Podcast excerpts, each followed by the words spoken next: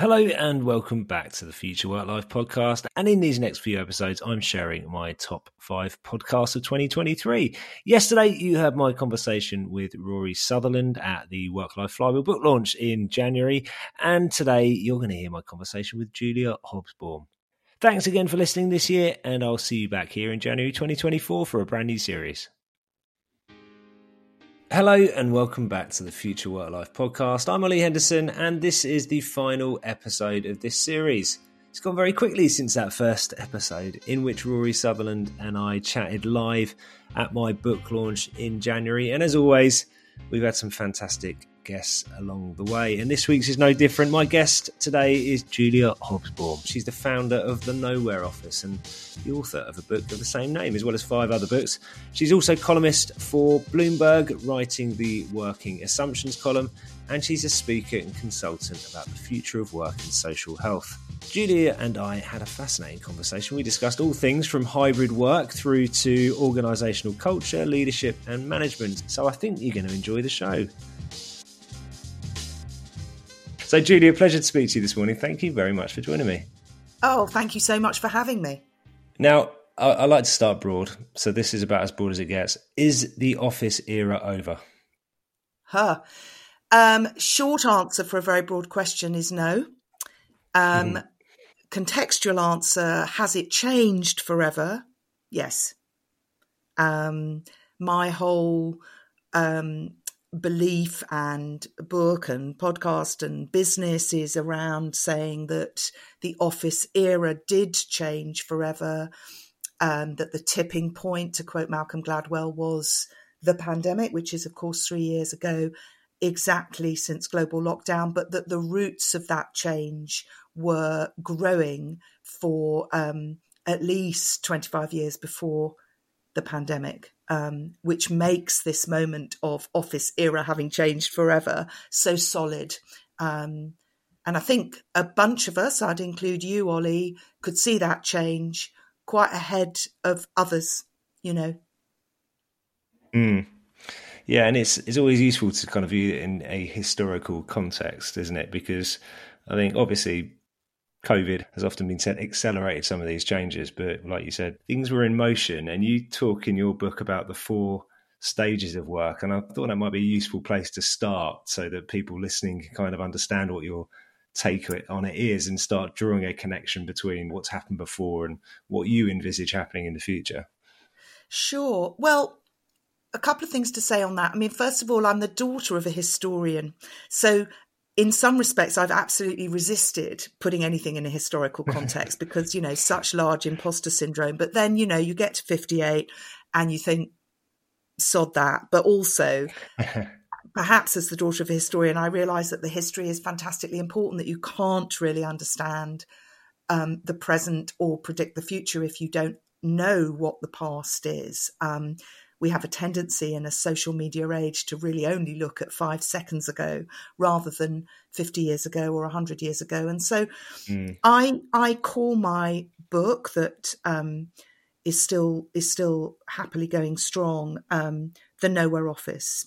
And that doesn't mean no office, but it means a moment in the history of professional work which began in 2020. And I therefore wanted to place it in context and to say, well, if we think that it ushered in the era we're living in now with hybrid enabled by technology, enabled by a change, profound change in habit, um, triggered by uh, all sorts of interesting demographic changes, ge- uh, generational changes, which mean this no going back moment. What happened before? And is what happened before, does it have any relation to now? Or is it just interesting history? And I felt very, very strongly that it it did bear huge resemblance. Now, now the book's been published, I'm sort of going back a hundred years, but for the sake of the book, I wanted to start more recently than that and start at the end of the Second World War because that was the last time the world was literally united, and it was united by the notion of a reset after a collective trauma. So I started to look at what was really happening in 1945 And I mm. thought that you could argue that that was the era of optimism, of simplicity and optimism, where office life, professional life was all about rebuilding, you know, countries, nations, commerce, the skyscraper, the mad men, you know, it was a sexist, racist, limited time, but it was also a time when you know people didn't agonize as much and there wasn't as much choice um, and the world grew and wanted to grow back.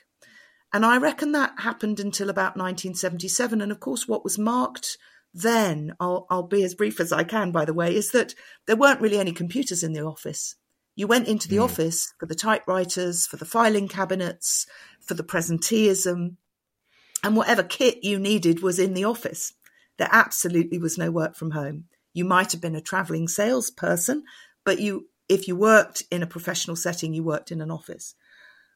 The next period of time I call um, the mezzanine years, meaning the, the middle years, the intermediate years. And they began in 1977 and ran up until 2006 because those were the years when the internet hadn't arrived, but the computer had.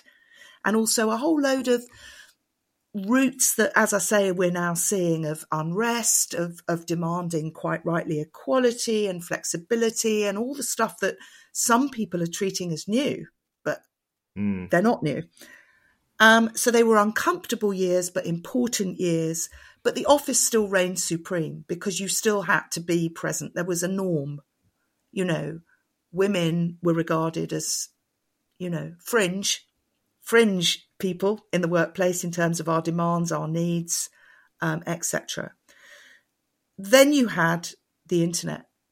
2007 is, in a way, the period that directly precedes, literally and um, politically, this moment of the Nowhere Office. And I do think it's important to say this moment is kind of political. It's not without its its issues around fairness and change. And I call that phase the co working years because it was marked by mobility.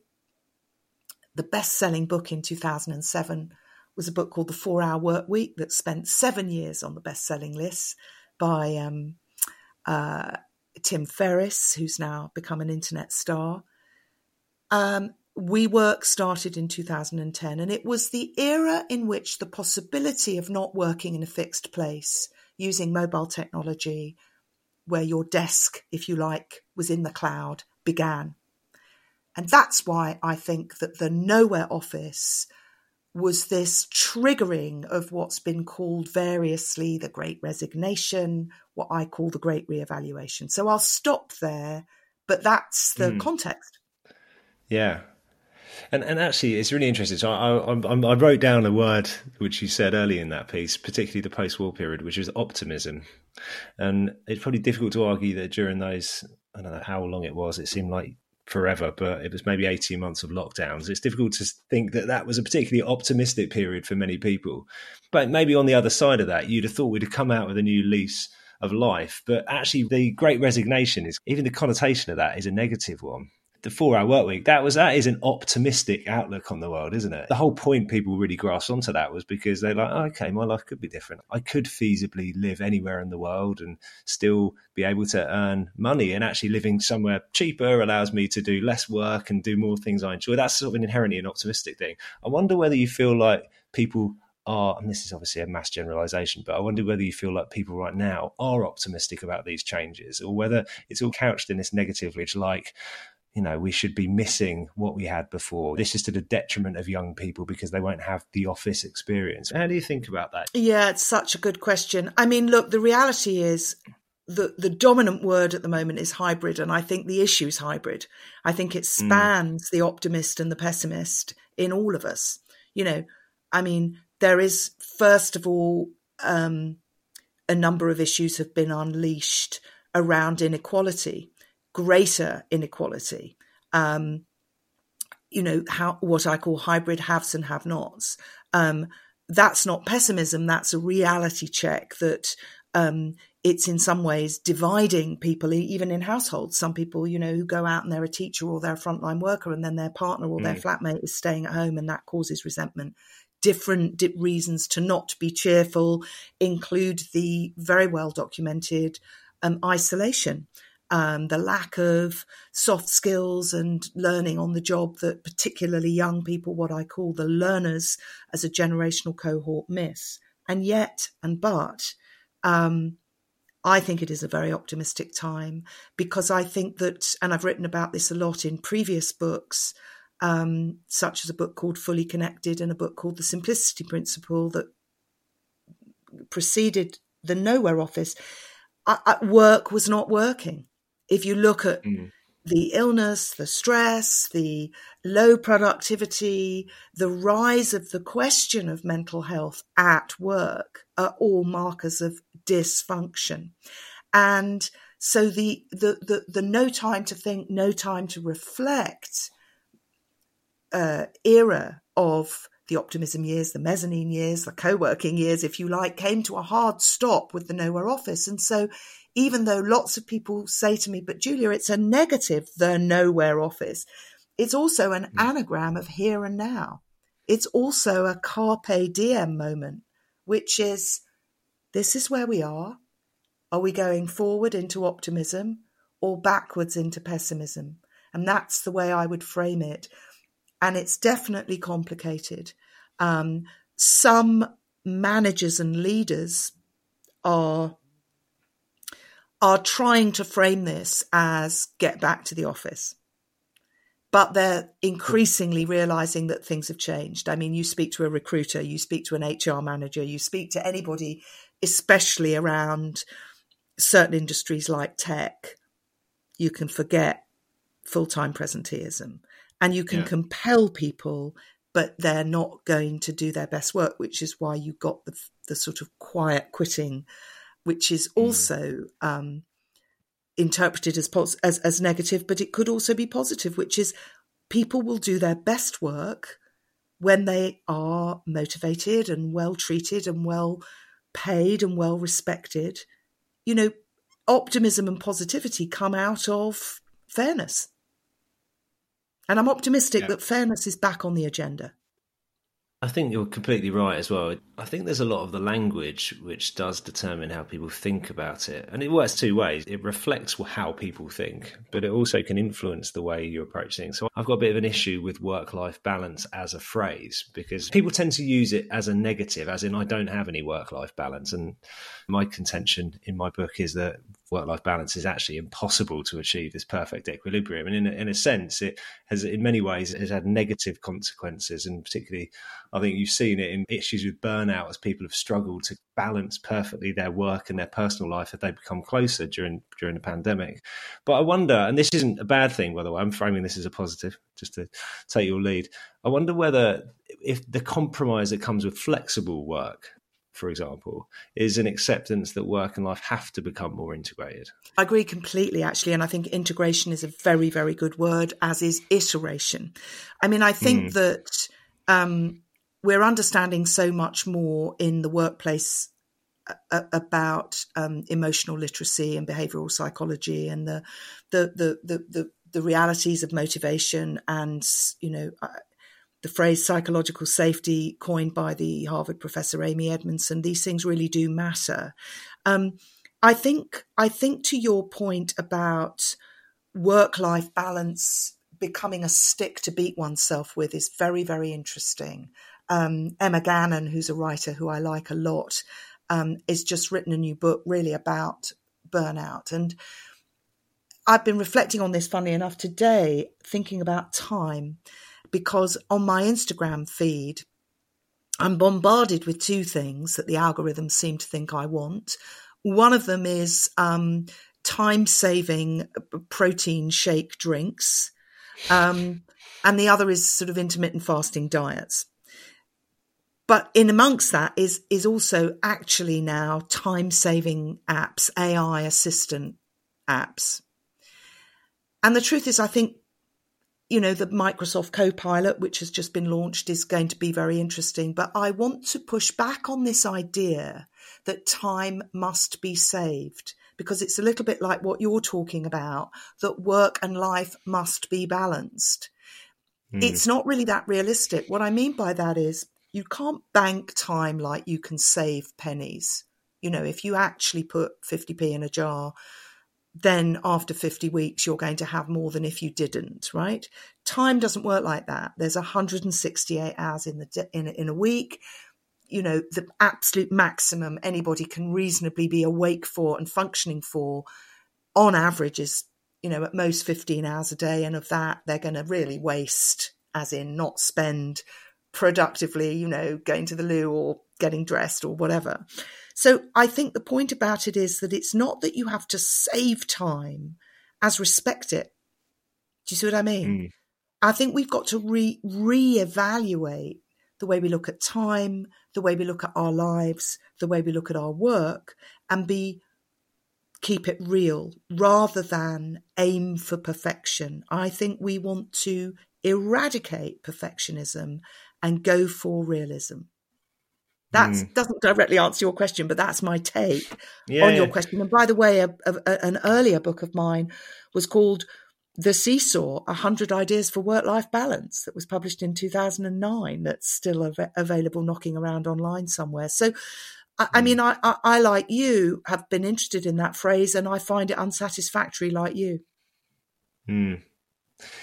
Yeah, I mean, I suppose that's the thing. I, I like to try to focus on how work and life can complement one another. My observation, having spent a lot of time reflecting on it over the past few years, frankly, having not had the time, ironically, to focus on it before then, is that typically when I'm happier at home, I am happier in my work and probably doing better work. And when my work's going well, I'm happier at home. And that's not to say you can always be in control of these things. It's impossible. It's just to see that there's a relationship between the two. And I think it's just unrealistic, as you suggested, to say that the two cannot be connected, which is why, although I absolutely advocate you know getting boundaries particularly for those companies and bosses who don't respect the fact that people have lives going on and try to impinge upon every moment of their day. I definitely think there has to be boundaries but i do think just generally that the two can work well together. The elephant in the room in all of this and i've devoted a chapter to it in the book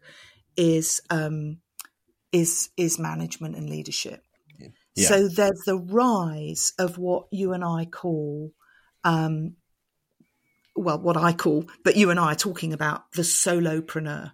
Okay. Mm-hmm. People making their own luck. And the data shows that really the world of, um, of professional work is really echoing the world of manual work of the gig economy, which is, you know, the freelance era is rising. So the idea yeah. that, you know, you get a job for life and you get tenured, that is going to be more and more rarefied. That's going to be like the seven star hotel or the five star hotel. Most of us mm. are going to be gig workers, albeit paid more than people lower, lower down the, um, in the job scale, which is of course topsy turvy because the people at the cleaning our streets and working on the, on the front line should probably be paid a lot more. But you get my point.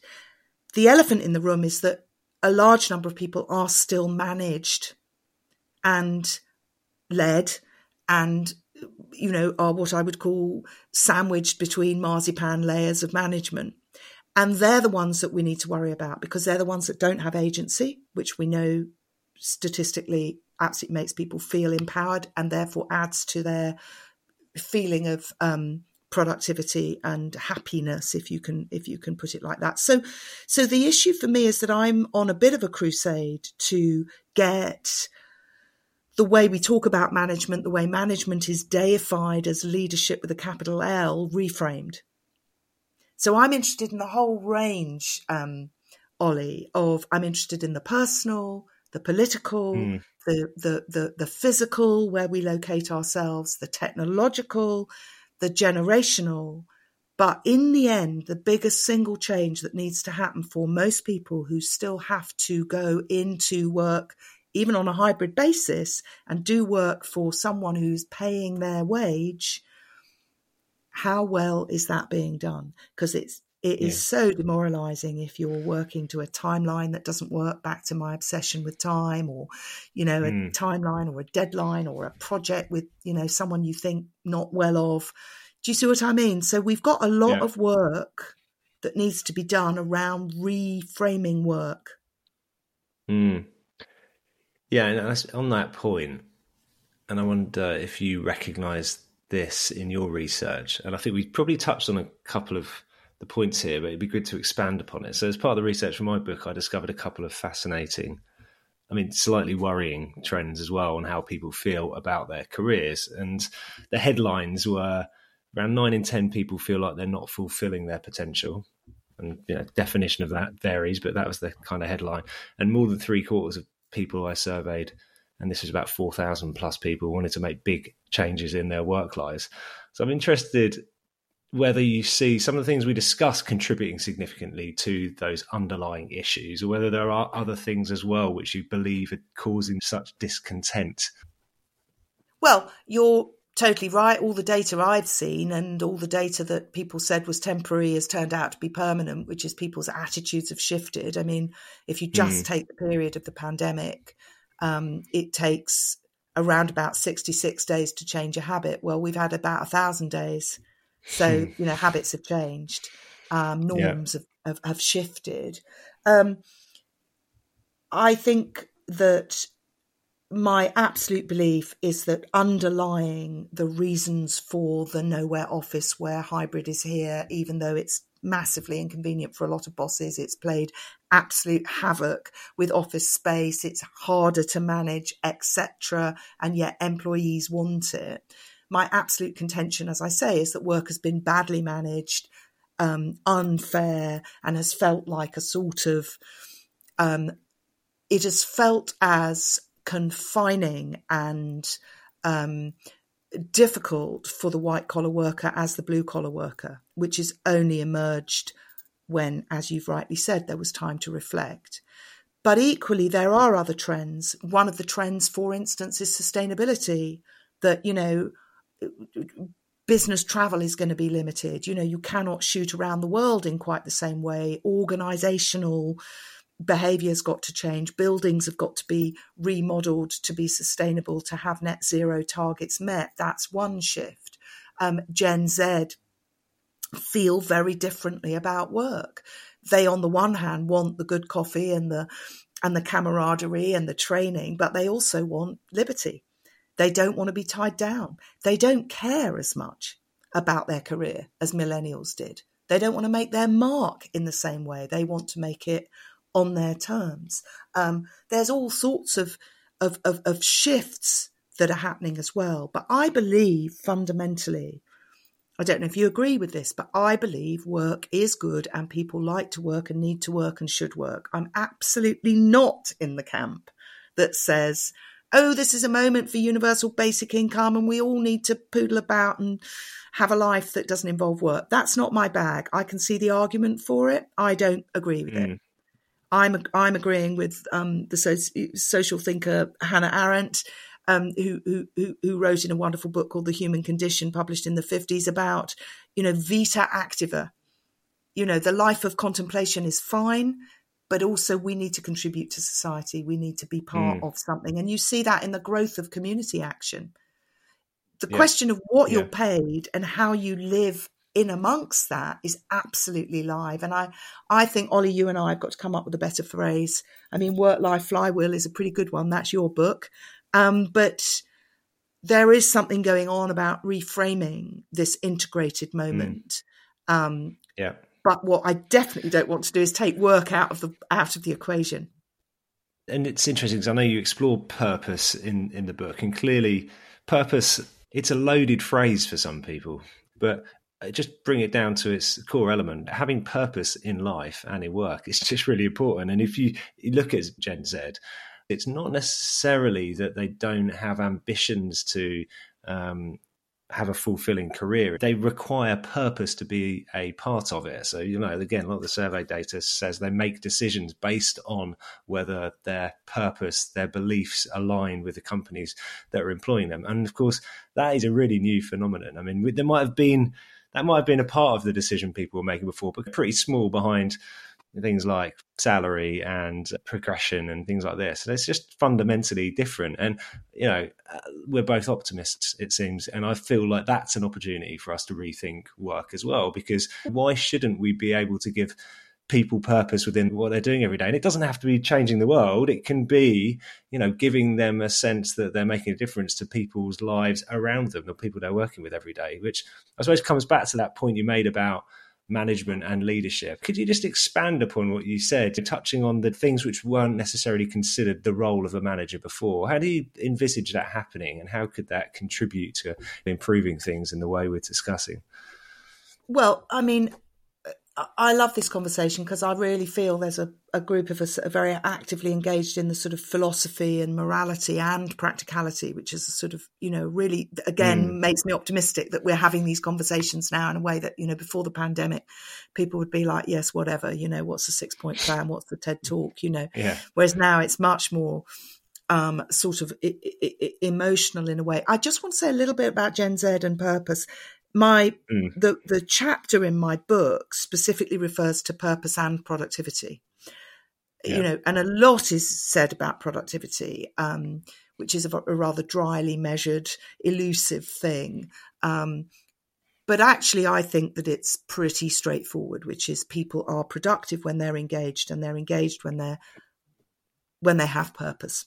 Now, purpose yeah. has become a loaded word. It's become associated with ESG, environmental, social, and governance, which in itself is being bashed about all over the place, you know, in the financial world. So it's a new phrase, purpose, and therefore it's a it's very vulnerable to being immediately debunked.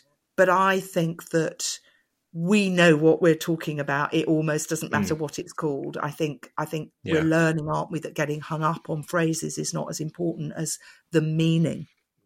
Mm. People want meaning because their lives have meaning and because the smartphone era, the technology era, whether we like it or not, has connected every human being and every worker being with those divided selves as a single being. And we knew it before, but we used to have uniforms to act as a barrier. We used to have demarcated nine to five days that acted as a barrier. We no longer have the old traditions of barriers, and therefore we have to make our own new barriers. And one of the barriers is to say, if it doesn't have meaning, if I don't feel it's worth my time because I'm working for an idiot or I'm working for a company that's doing bad stuff, Mm. People are just not able anymore to fake it, is what I think. Yeah.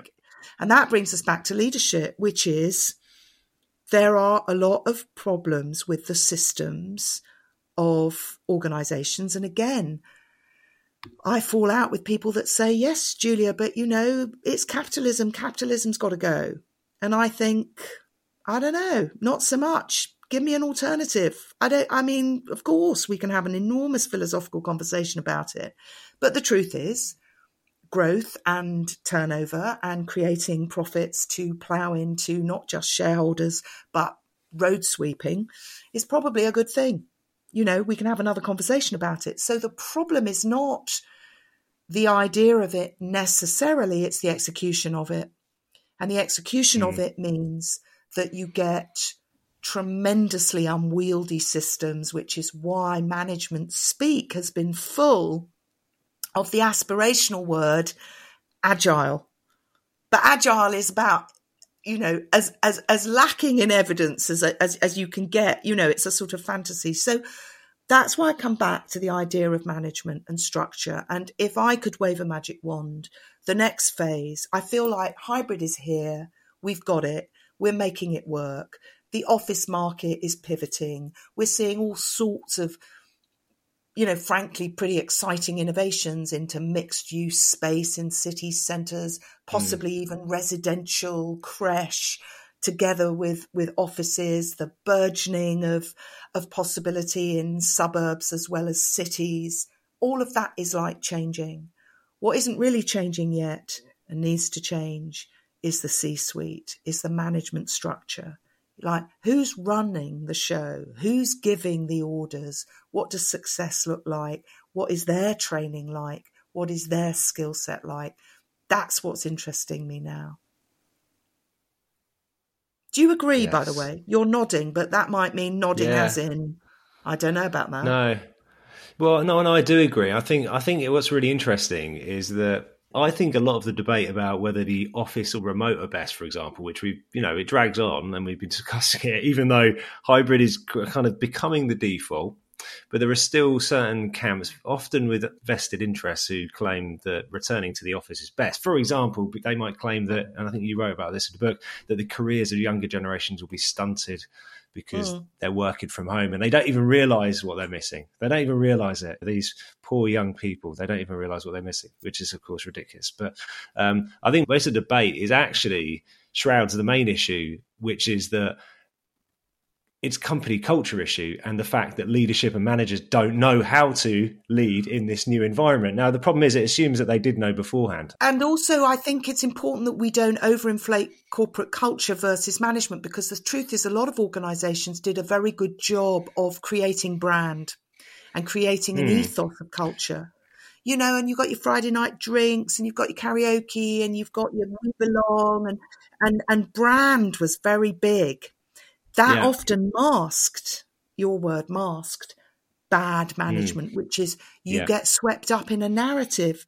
You know, people people are very invested in mm. narrative. It's a bit like in relationships. You know, people get invested in the idea that you're lo- in love, and then mm. what hmm. happens when you stop feeling in love, and how do you express that? You know, how do you yeah. how do you challenge relationships that that that need to be changed or improved? You know, I mean, I'm interested actually, apropos that, in the idea that hybrid is now being um, created in quite a rigid way in some organizations, that rather than being flexible and allowed to breathe, which is maybe we need in this organization, in mm. this set of relationships with our workers and our customers and our deadlines and our products to work immersively for five weeks where everybody's in for five weeks or we need our new people in for nine months or nine weeks like they incubated in their mother's tummies for nine months instead of personalizing and customizing yes there's a sort yes. of one size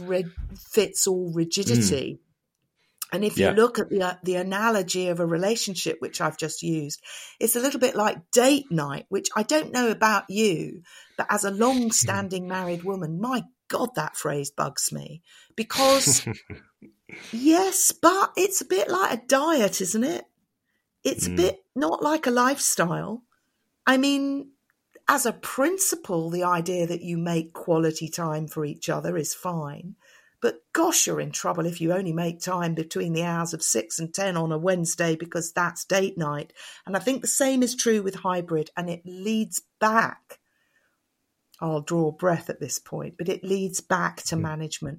Who's guiding these ideas? Yeah. People have got to think, Ollie. People have got to think differently and act differently and not have all the answers. And the thing I say in my book is the lead the leader has got to become the listener. I think one of the positives of COVID and the changes which resulted from it are it kind of shone a light on the fact that culture had, in many people's eyes, become this superficial thing. And I think we've had to get rid of a lot of that stuff. You know, the the perks of the office, the um, you know, you're lucky if you get some flexibility. The going down the pub on a Friday night. These aren't the way I see culture. Culture for me has always been about this is the sort of environment where you feel like you're doing something meaningful and you're working with people you respect and that you're you know, working together and that you're growing.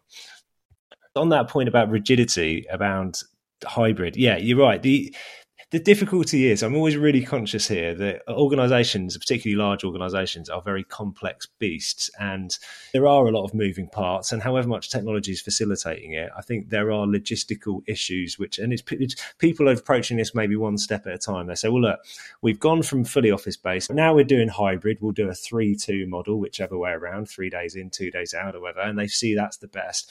Then there's, of course, the issue some people have got that in different territories or in different job functions they want to be fair and therefore they want to offer the same thing to others. Now i'm much more i am much more flexible in nature. I'm, i tend to take the approach that of course, in different job functions, people are going to require a different mix. To say that every, there's a blanket policy that everybody should have the same number of days in the office and not take into account the complexities of their individual roles is actually madness. But I suppose it feels like baby steps in some organisations. And I think all of this reflects that there's just a lack of imagination, I think, in, in a lot of leadership and a fear of getting it wrong. I think there's a, too much of a fear culture where people say, you know, putting my head on the parapet and putting myself out there and suggesting new and novel ideas risks me getting something wrong. And that does come back to these organizations who do tend to get it best over the medium to long term are those that do innovate. And innovate means failing. And even though, again, that's become a bit of a cliche, not enough companies are willing to fail and not enough individual leaders and managers are willing to fail. And I think that's where I see those that are being experimental and in inviting the opinions of the people in the organization at different levels and in different places uh, will ultimately be those that win out and get the best people to stay and get the best talent and all that stuff that contributes to making a, big, a good company. So I think we're on the same page on that one. I think we're completely on the same page. In fact, I've got a little bit of word envy, Ollie, where you keep saying things that I think, gosh, I think that completely. Um, sorry, that's my outlook pinging. It's very interesting. I'm doing this interview from my nowhere office, my little corner of my house. And of course, one of the things that um, uh, perhaps we can sort of wind up on is, is is is the new kind of office norms. You know, like working from home. Yeah. You know, I've unplugged the phone. I'm always forgetting to plug the phone back in, and you know, the Amazon driver that arrives, and you you you know you go shush and all that sort of stuff. I mean, we are in a new world in which the the logistical behaviors are changing too. I think we've gone very deep, but perhaps we can just also end on a kind of optimistic reality check on the fact that we're learning new things all the time. We're relearning how yeah. to behave. We're relearning and actually I think we're getting a greater connection and a greater intimacy. For years I wrote about networks and networking and made radio programs about it when people were sort of like, well, who needs anything else other than LinkedIn? Well, we really value intimacy now. We value digital intimacy, funnily enough, on LinkedIn, which is thriving, on WhatsApp groups, which are thriving, but we also love meeting face to face. And I find that mm. that that juxtaposition of who we are in our work lives and our human selves is what is defining this moment. And the mm. nowhere office is always designed as an intermediate phase, you know, a liminal phase be- before we get to the somewhere. And the somewhere, yeah. I hope, is is a better place for those of us working and living and trying to make sense of what is, you know, let's face it, a pretty scary world. Well put. I will point people in the direction of the Nowhere office in the show notes. It's been a pleasure to speak. Lovely to properly meet you today. So thanks for coming on the show. Thank you for having me, Ollie. And I say properly meeting, but we're meeting telephonically. We'll have to meet IRL. Yes. Exactly, exactly. We will do. Thanks, Julia. Thank you.